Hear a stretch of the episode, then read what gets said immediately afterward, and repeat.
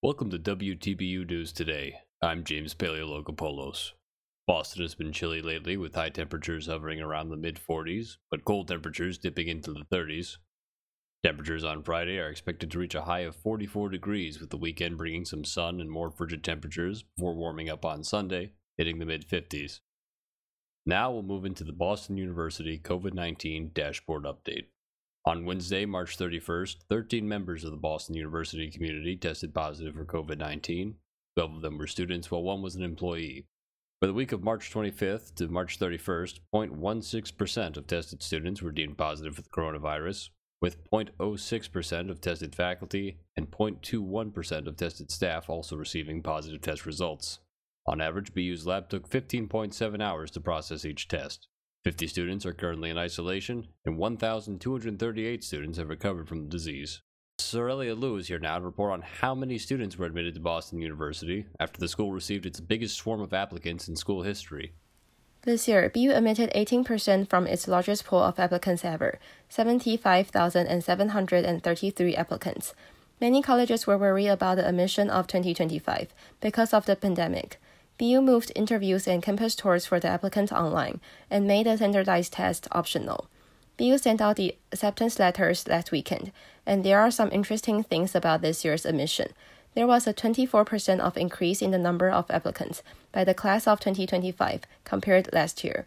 The accepted students come from all 50 states in the US and 115 countries around the world, making 22% of admitted students being international students.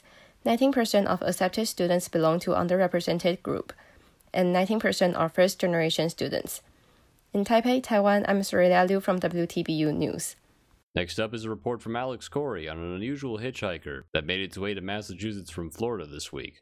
A non native lizard made its way from Florida to Massachusetts this past week by means of hitchhiking. The lizard was discovered inside a vehicle that traveled from Florida to Massachusetts. The creature was brought to the Animal Rescue League of Boston's Brewster Animal Care and Adoption Center. The lizard was determined to be a brown anole, a species native to the Sunshine State, but not to the Bay State. The anole was taken to a reptile rescue organization in Connecticut to be rehomed. Officials used the peculiar discovery to remind those never to release non native species into the wild as it could throw off ecosystems and harm the creature itself. Now we'll head over to Dee Hoyt for follow up on a mass shooting in California this week. Police in Orange County, California, said on Thursday that the shooter who killed four people yesterday knew all of the victims personally or through business. The shooting on Wednesday that left a child, two women, and a man dead is the third mass shooting in the past two weeks. The gunman was wounded and hospitalized, but it is unclear whether the wound was self inflicted or made by the police. The shooting happened at an office complex where the gunman had chained the gates to the complex closed. This forced the police who responded on Wednesday to engage with him from the outside. This shooting is the worst the city of Orange has seen since December 1997, when a gunman killed four people at a maintenance yard for California Department of Transportation. In Boston, Massachusetts, I'm Dee Dee Hoyt for WTBU News. Next, a story regarding millions of contaminated Johnson & Johnson COVID-19 vaccines from Evan Jimenez.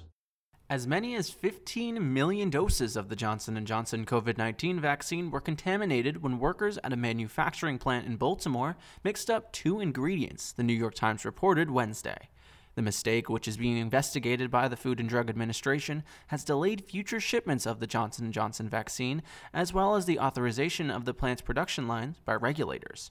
The error went undiscovered for days until it was caught by the quality control systems in place. None of the doses currently being administered in the US were affected.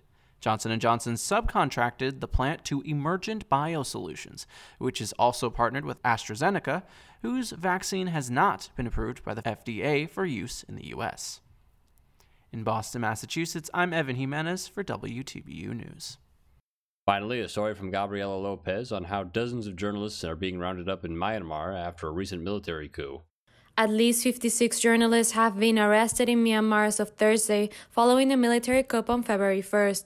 Ten days after seizing power, general officials ordered journalists to stop describing the military's takeover of the government in the news with the words coup, regime, and junta.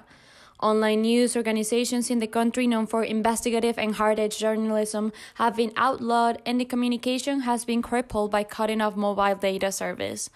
Three further photojournalists have been shot in the ongoing protests that started after the seizure of the government. Among those journalists arrested was Thein Zaw, a reporter for the Associated Press who was covering the protests against the coup and was kept in jail for three weeks. Military Commander in Chief Min Aung Hlaing took power declaring a year long state of emergency for alleged fraud in past elections. Aung San Suu Kyi, Myanmar's supposed leader, has been held at an unknown location since the coup and has been charged with breaking a colonial era official secrets law, said her lawyer on Thursday. In Boston, Massachusetts, I'm Gabriela Lopez for WTBU News. That's it for this edition of WTBU News Today. Be sure to tune in to our full radio program every Tuesday and Thursday at 6 p.m. Eastern Time over on WTBU Radio. On behalf of Gabriela Lopez, Megan Gregoire, Alex Corey, Barsha Subramanian, Evan Jimenez, and Stella Lawrence, I'm James Paleologopoulos, reporting from Agawam, Massachusetts for WTBU News.